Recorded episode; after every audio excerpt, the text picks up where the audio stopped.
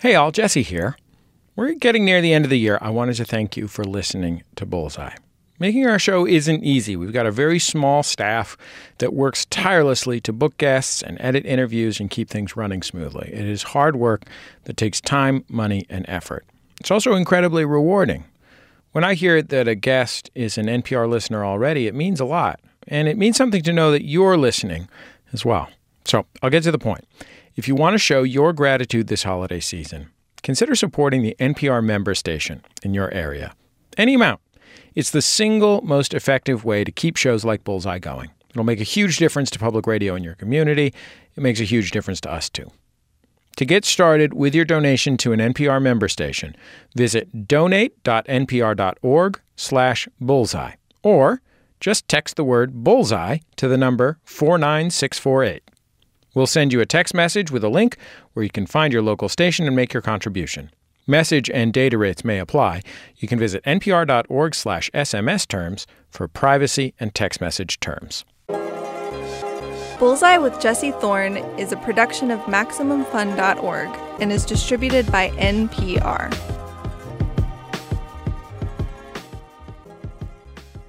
I'm Jesse Thorn. It's Bullseye.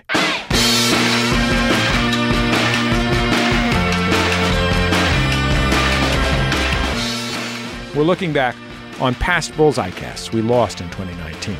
First up, my conversation from 2014 with Caroll Spinney. He died this past December at his home in Connecticut. He was 85. Caroll was, of course, the puppeteer and voice behind Big Bird.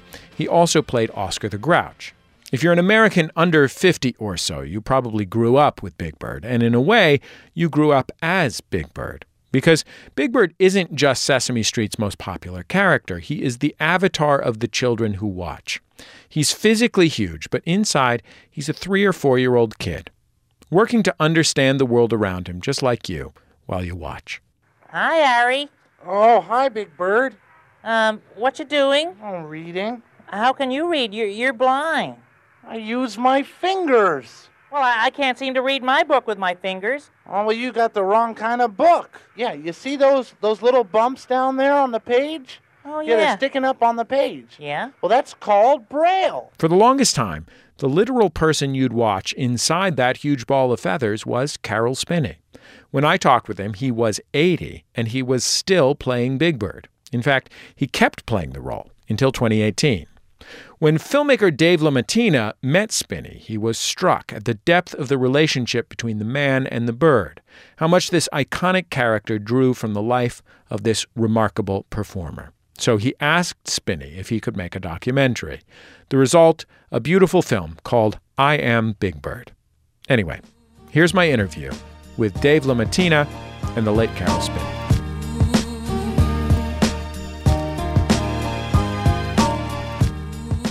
Uh, Dave, Caroll, welcome to Bullseye. It's great to have you on the Thank show. you, Jess. Thank you for having us.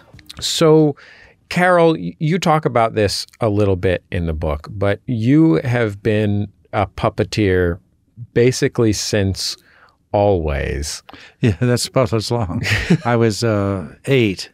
At five, I saw my first puppet show, and I couldn't wait to have a chance to try to do it myself. Do you remember the first puppet that you had or made? It was a monkey, a little monkey. I can't imagine what kind of a show I've given with only one real puppet and a stuffed green flannel snake. Must have been terrible. Did you get anybody to come? Did your yeah, folks come? sixteen people came. Sixteen. Uh, Yeah. That's not a bad. That's not a Yeah. bad haul. Mothers Caroll. and kids and stuff. I put an ad in a little local post office, and uh, people came. I was surprised. when you went into the service, how old were you? I was 19. And that was basically the the very early years of television, right? Yes, it was only six years old about that time because it really started around 1947. And you you did some television in while you were in the service. Yes, I was stationed in Las Vegas. I was in the Air Force, Nellis Air Force Base, and uh, I I had my mother ship out puppets. I'd been doing puppet shows at birthday parties and things like that to earn money to go through art school because my father wasn't empathetic about me going to school. He didn't had never he didn't even finish high school because they were very poor, and he wanted me to be go work to, at his factory, and uh, I would run a machine for it's. He said that way you won't starve to death, but I didn't think I was going to starve to death being an artist, and uh, but but I couldn't. Uh, jobs paid so little Uh, so I was able to put myself through a great deal of the expense by doing puppet shows. You know, you you later worked in Boston, right? Yes. When you thought about what a better job was than doing local children's television um, in Boston or Las Vegas, did it did that mean getting paid more, or did it mean doing a different kind of work? Well, I wanted to have do something that had a little more meaning. It was fu- great fun working with uh, the guy who played Bozo, Frank Avruch. He's still a friend. He's even in the movie we're going to be dis- discussing. And uh, it was really wonderful to be on that show and so much fun to do it. I made it up as we went along. And but I realized it wasn't very important. It's just just froth, eye candy for with commercials in there. So, uh, but to get on a show like Sesame Street, I had no idea what I was going for. So I, I, I created a really fancy puppet show and went to a puppet festival with it, and Jim Henson was there scouting. Lucky for me. I was in the right place at the right time. Well, while we're talking about origin stories, I want to bring you, Dave LaMattina, into the conversation. You directed this film about Caroll's life and work, and I wonder how you got to know Caroll. You know, in, in some ways, it was dumb luck. Um, I wanted to always work in family entertainment, and the premier destination for that, of course, is Sesame Street. And so in 2005, I interned at Sesame Workshop, just in home video. I never met Caroll. Um, and I didn't know who he was until I was talking to a friend about how much I love the internship. And she said, Oh, I'm, I'm related to Caroll Spinney. And I said, I don't know who that is. And so she told me these amazing stories about Caroll and how he had been Big Bird and Oscar since 1969. Um, and I immediately ran back and told my directing partner, uh, who I directed the film with, Chad Walker, about it. And we said, "Man, we got we got to make a film about this." And so um, I called the one person I still knew at Sesame Street and said, "Hey, you know, do you think this is something you guys would be interested in?" And she forwarded us on to the the, you know, the head of PR there, and we thought, "Well, we're never going to hear back from them." Uh, I think within a day, we got an email back saying, "Oh, we love this idea. You should come in to meet Caroll." And so uh, we went a week later and met Caroll and his wife Deb and Oscar the Grouch, who also attended the meeting. It's a classic show business good cop, bad cop situation. You know, you have the talent gets to be nice, and then you bring in Oscar the Grouch to be the heavy. yeah, I mean, it was absolutely insane to be sitting in that room and have Caroll during the meeting just sit down, reach into his duffel bag, and pull out Oscar the Grouch. And Oscar comes to life. It's not like it's not like there's a puppet there. It's like there's another person. And Oscar, without making any sort of formal introduction, is just alive and looking and blinking. And, um, you know, Chad starts to tell the story about his wife having a gluten allergy because Caroll has a gluten allergy. And Oscar hasn't said anything to this point. And all of a sudden he just goes, boring, and cuts Chad off. And uh, at that point, we, we thought we were in good shape. What was Big Bird like when Big Bird was created? Uh, he was the ugliest looking thing I ever saw. It was built around me, and it didn't exist when I, I saw. They they said I went in for measurements, and they tried uh, seeing uh, how they would build it, and they had never built anything quite like that before. Although it was something that Jim had always wanted to build, a really silly and uh, funny uh, bird, sort of. And his, I when it was being built around me, I said I should get to know more what I'm going to be playing, what it's going to be like. He said, "Well, think of uh, Mortimer Snerd. He kind of a oh hi there, Mister Bergen, Edgar Bergen's character, one of his many characters or three characters. He uh, so uh, that's how he started. Let's take a listen to Big Bird from the first season of Sesame Street. And you can't see Big Bird, but he looks like Big Bird, but not like Big Bird. It's very disconcerting. Very much so. Yeah. Whoa, that is some kind of word. Whoa. Abkadevki Jekyllmanot Quirstuix is. It's the most remarkable word I've ever seen. Abkadevki Jekyllmanot Quirstuix is. I wish I knew exactly what I mean. It starts out like an A word, as anyone can see. But somewhere in the middle, it gets awfully queer to me. Abkadevki Jekyllmanot Quirstuix is. If I ever find out just what this word can mean, I'll be the smartest bird the world has ever seen. Uh, maybe Gordon would know. Gee, I don't think I sound like that anymore. when did you find the the heart of Big Bird that I think we all of us who know and love Big Bird know now, which is this feeling of uh, of a child looking out at the world. Well, I think it came from uh, the. Uh, it, we, at first, we used other songs that had been written, uh, like uh, "Octopus Garden" and things like that. And it was the writers who wrote stories. And I realized, and they they were poignant stories that Big Bird would always try to be helpful and wanted to be liked, but uh, he would run into dramatic situations, and gradually I we had come upon a point where I said, I think he shouldn't be just a big goofy guy. He should be a kid, even though he's eight feet two, because the kids come in different sizes. He he kind of developed as he lived his stories, which were so beautifully written. Because we had a really group, fabulous group of writers. At one point, there were 17 of them when we were making 130 new shows every week, every year. So uh, I think his character kind of grew into what he is Dave, do you remember what um, Big Bird meant to you when you were the age that you watched Sesame Street? You know, it's funny. I didn't until we went back on set the first day and saw Big Bird, and all of a sudden, there's just this wave of emotion that ro- rolls over you. I mean, it just you don't really think about Big Bird means to you. He's just there. He's just your friend. He's just someone that you identify with, and and so I think for you know at least for all of us on the team that made the film, there was at some point an episode or a skit that you know it's like that moment in Ratatouille where you you go right back to your childhood. And for me, it was a lot of the stuff with Big Bird in China, and it, uh, I remember Big Bird feeling so lost in that film, and I remember as a child really identifying with that, and and I don't know, it's just having someone to identify with and see on screen go through what you go through as a child I guess for me, he was just, I don't know, a friend.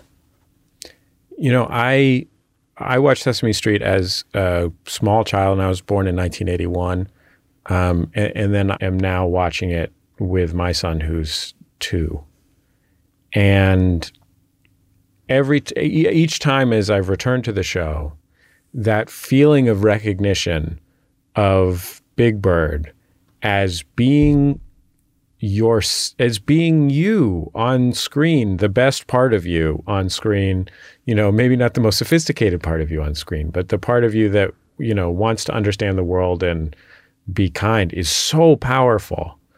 Like just such an overwhelming feeling. Yeah, you know, Sonia Manzano in the film who plays Maria um, says that she always preferred Big Bird because he's complicated emotionally, like like a kid is, and um, to just have that to identify with. I'm having the same thing. I was born in 1980, and I have a, a son who'll be two in August, and we took him to see a stage show, and just to see Big Bird there, even and, and how he interacts with kids, and seeing my son go through it now, uh, it's remarkable. It's still the same. It still has the same effect. We may have felt like we outgrew it, but once you're back into it, it's it's right there. It's the same emotions. Caroll, can you tell me a little bit about how you physically inhabit the big bird costume? Well, it's uh, it's funny. It's rather low tech mostly. Uh, I it, it, I put on the bird feet. The leggings uh, used to be a, a, kind of a strap that reach up onto a belt I'd strap around me, and I'd wear shorts. And uh, the feet are attached to the legs. I, I liked seeing I liked seeing an actual like you strapping on an actual belt to hold up your leg pants. Right. Well, uh, then they made it more practical. They made it like a more like a hip boots where you put on you know pants that are made of rubber in those that case, and uh, the feet are attached just like hip boots. But uh, this now they're it's all orange fleece and uh, with those pink striped circles around his legs. Then the rest of it is a all put together one piece, and my assistant picks it up by the lower beak and a tab that you can't see, which is hidden in the feathers, of yellow cloth. She can pick it up, and it's made of a series of hoops, getting wider to make its size and smaller as it goes up the neck. I st- I lean over, and they uh, slide him over me. I reach up ahead and put my hand in uh, in his head and and wiggle my fingers into place to get the controls, so my little finger will move the eyes I've learned since I have a monitor inside to study. I look down and study his face, uh, how to angle him to show for either joy or, or, or worry or, or angst. My left hand goes into the left arm, and the right one can move up and down because of a fishing line and a seesaw movement, but it can't grab anything like my left hand. Any props I use have to be picked up by my left hand. So. You'll hear the rest of my conversation with Caroll Spinney and Dave LaMattina after a break. Stay with us. It's Bullseye from MaximumFun.org and NPR. Support for NPR and the following message come from Colette Travel. On their small group explorations tours, you'll go deeper into a destination with an average of 15 travelers. Stay in a Tuscan villa or embark on an African safari. Combined with Colette's industry leading tour managers, authentic cuisine, and 102 years of guided travel expertise, you can trust that the perfect travel experience is here for you. Visit colette.com slash NPR or call 855 212 2045. Did you get a smart speaker for a gift over the holidays? Well, consider it the gift that keeps on giving, right? Because it can help you keep up with the news. Just say play NPR to hear your local NPR station and all your favorite NPR shows as well. Hey, it's Jesse. The year is drawing to a close, and remember that now is the perfect time to give to your local NPR member station. You can make a difference in your community, keep public radio going by giving at donate.npr.org slash bullseye. Again, that's donate.npr.org slash bullseye. And thanks. Hey, I'm Dan McCoy. I'm Stuart Wellington. And I'm Elliott Kalan. Together we're The Flophouse, a podcast where we watch a bad movie and then talk about it. Movies like Space Hobos, Into the Outer Reaches of the Unknown and the Things That We Don't Know, the movie, and also Who's That Grandma? Zazzle Zippers, Breakdown 2, and Backhanded Compliment. Elvis is a policeman. Baby Crocodile and the Happy Twins. Leftover potatoes? Station Wagon 3. Herbie Goes to Hell. New episodes available every other Saturday. Available at MaximumFun.org or wherever you get your podcasts. Bye. Bye. Welcome back to Bullseye. I'm Jesse Thorn. This week, we're looking back on Bullseye guests we lost in 2019. Right now, we're listening to my conversation with Caroll Spinney, who died in December. For over 50 years, he played Big Bird on Sesame Street. He was the subject of the 2014 documentary I Am Big Bird. Dave LaMattina, the film director, is also in on the conversation. Are you ever, when you're in the costume, especially now and recently, um, worried about just simply put your safety? Uh, well, I don't think there's generally much danger, although I did have some very dangerous moments when uh, one time a Klieg light missed me by 18 inches weighed over 100 pounds. Because you have to walk around only, and your only reference is a view through the camera's eyes. You can't see out of the costume. No, right? I can't. But, uh, and it used to be the television wires going to the uh, TV sets was like an inch and a half thick as big cable. Now it's just size of a regular little cable. So that's not quite so dangerous. But those are a real tripper. And I have fallen down a few times, fallen off a few stages one quite a fall, one of them in Guam. I guess what I mean is that, you know, without being indelicate, while by all appearances you seem to be a really healthy dude, you're also an 80 year old man. Yeah. For whom, if you, you know, if you fell and whatever things happen, right? You break yeah. your hip and get a blood clot and die. Yeah. Well, I guess everybody has that problem when they reach 80 too, uh, also. But uh, but not everyone uh, has the problem of uh, walking, walking, around, around in a giant yellow see, suit, yeah. right? and, and, you have to walk confidently. And I, I, try to study everything that's around me.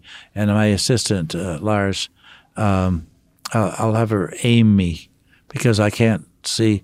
We have a little. We can remove a feather or two, but now we're in HD. You can't do that. You can even see that little spot. There's a feather missing because everything shows. But it, there's some danger. One time, that same Klieg light uh, smashed to pieces, and it was had, had been lit. So a big burning chunk of asbestos and of course I didn't think it burned, but it was like a glowing coal. It landed in one of those uh, fluffy rings of uh, pink on around his legs, and set the, the the cloth that they had used to make it was highly flammable. Turned out. And suddenly, I looking down inside, and I said, "I it suddenly feels hot." I looked down, I see nothing orange, flame, and they were still getting long enough to go up inside the suit. And I was like, "Oh my god!" I said, "Hey, I'm on fire!" And uh, th- oh, people were just looking, worrying about because I almost gotten hit. It was only a matter of seconds between the hit and me being on fire. And one of the cameramen, I'll give his name, Richie King. He was he saved my life because he went over and he patted the flame out with his hands. So I almost burned to death at the same time I was being crushed to death.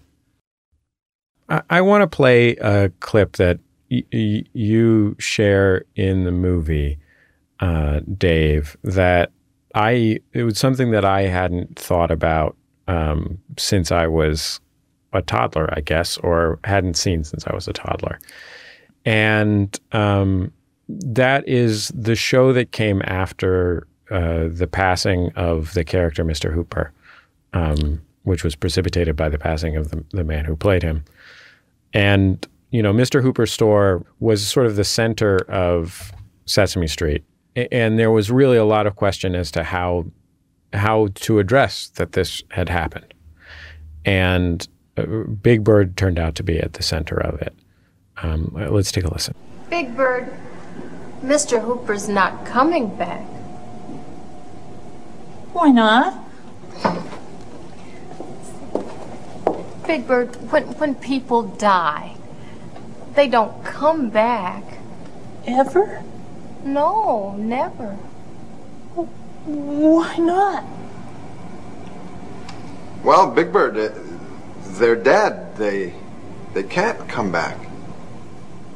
Well, he's gotta come back. Why, who's gonna take care of the store? And who's gonna make my birds eat milkshakes and, and tell me stories? Big Bird, uh, I'm going to take care of the store. Mr. Hooper, he left it to me. And I'll make you your milkshakes and and we'll all tell you stories and we'll make sure you're okay. Sure, we'll look after you. Oh. I mean, it's hard for me to listen to even now. I'm starting to cry myself. What was it like when you got that? When you when they handed you that script? Well, uh, I I was wondering because one of our funniest writers was the one who wrote it. It was a head writer at that time. It, fabulous Norman Stiles. I thought it was probably the greatest script I'd ever seen come down to us to use, and I thought it was beautifully done because the question was, do you tell four-year-olds about people dying? And uh, they thought he could just, we'd just say, well, Mr. Hooper has retired in Florida, you know. But that was just an easy way out. They, so they did some research and said, we think we can do this. And I think they did a great job. I think it would be a good service to have that as a video to show children who've lost their grandparent or something. But uh, anyway, it really was, I think, beautifully done. One of the finest things we ever did. Dave, do you remember? Do you remember when that happened? You know, it's funny. I I don't remember watching that episode as a child. Um, I don't know if it was happened at a time when I was either too young or too old, but I, I don't remember watching it as a child. So the first time I watched it was when we dug back into for this film. Um, and as a filmmaker, from that perspective, it's really hard to tell that story because you can't improve on the genius that is Norman Stiles and Caroll and the cast and Jon Stone who directed that episode. It was it was perfect, but you need to tell the story. Um, and that's one of those scenes that you know Chad, who also edits the film, put together, and, and we watched on the first try. I mean, I was actually happened to be on a train on the way to go to the funeral of my best friend from childhood, and um, it was like I was watching it for the first time because I, you know, I'm sitting on the train crying, and uh, yeah, it's just such a wonderful, wonderful performance that even though I don't remember it from childhood, it still struck me the same way all these years later, which is uh, you know a testament to all the people that were involved in that episode.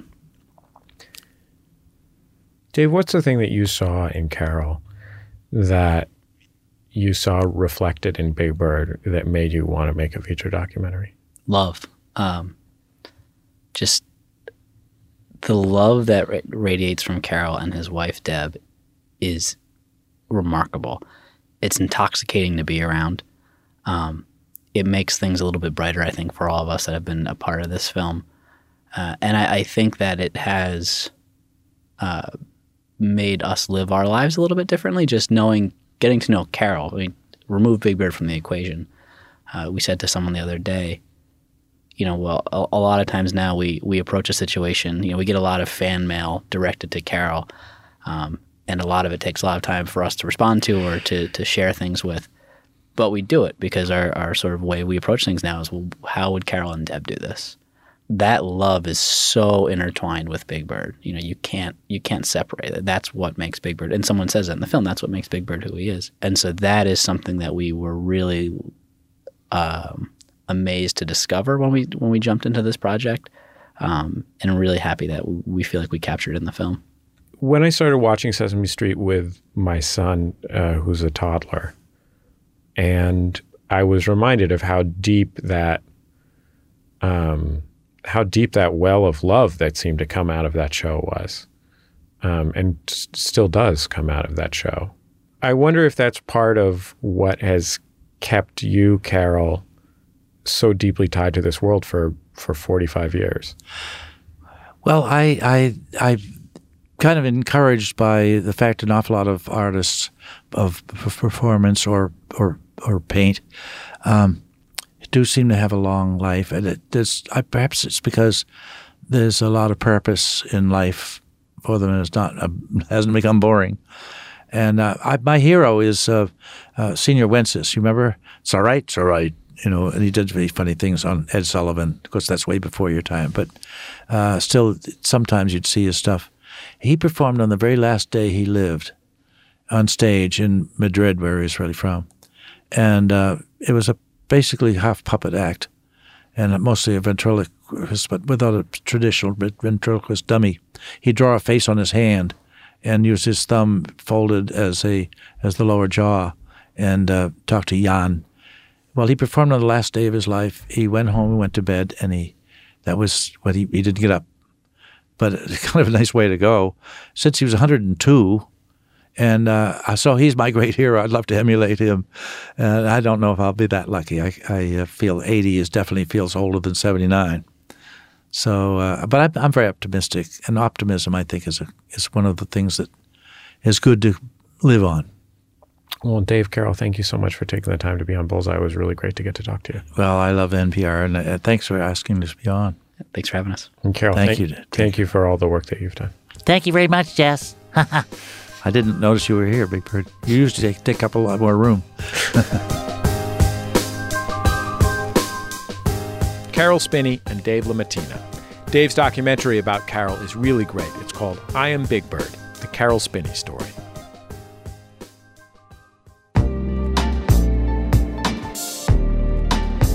That's the end of another episode of Bullseye. Bullseye is produced at MaximumFun.org World Headquarters overlooking MacArthur Park in beautiful Los Angeles, California, where the other day Anderson .Paak played a concert. Hey, Anderson .Paak, come on Bullseye, please.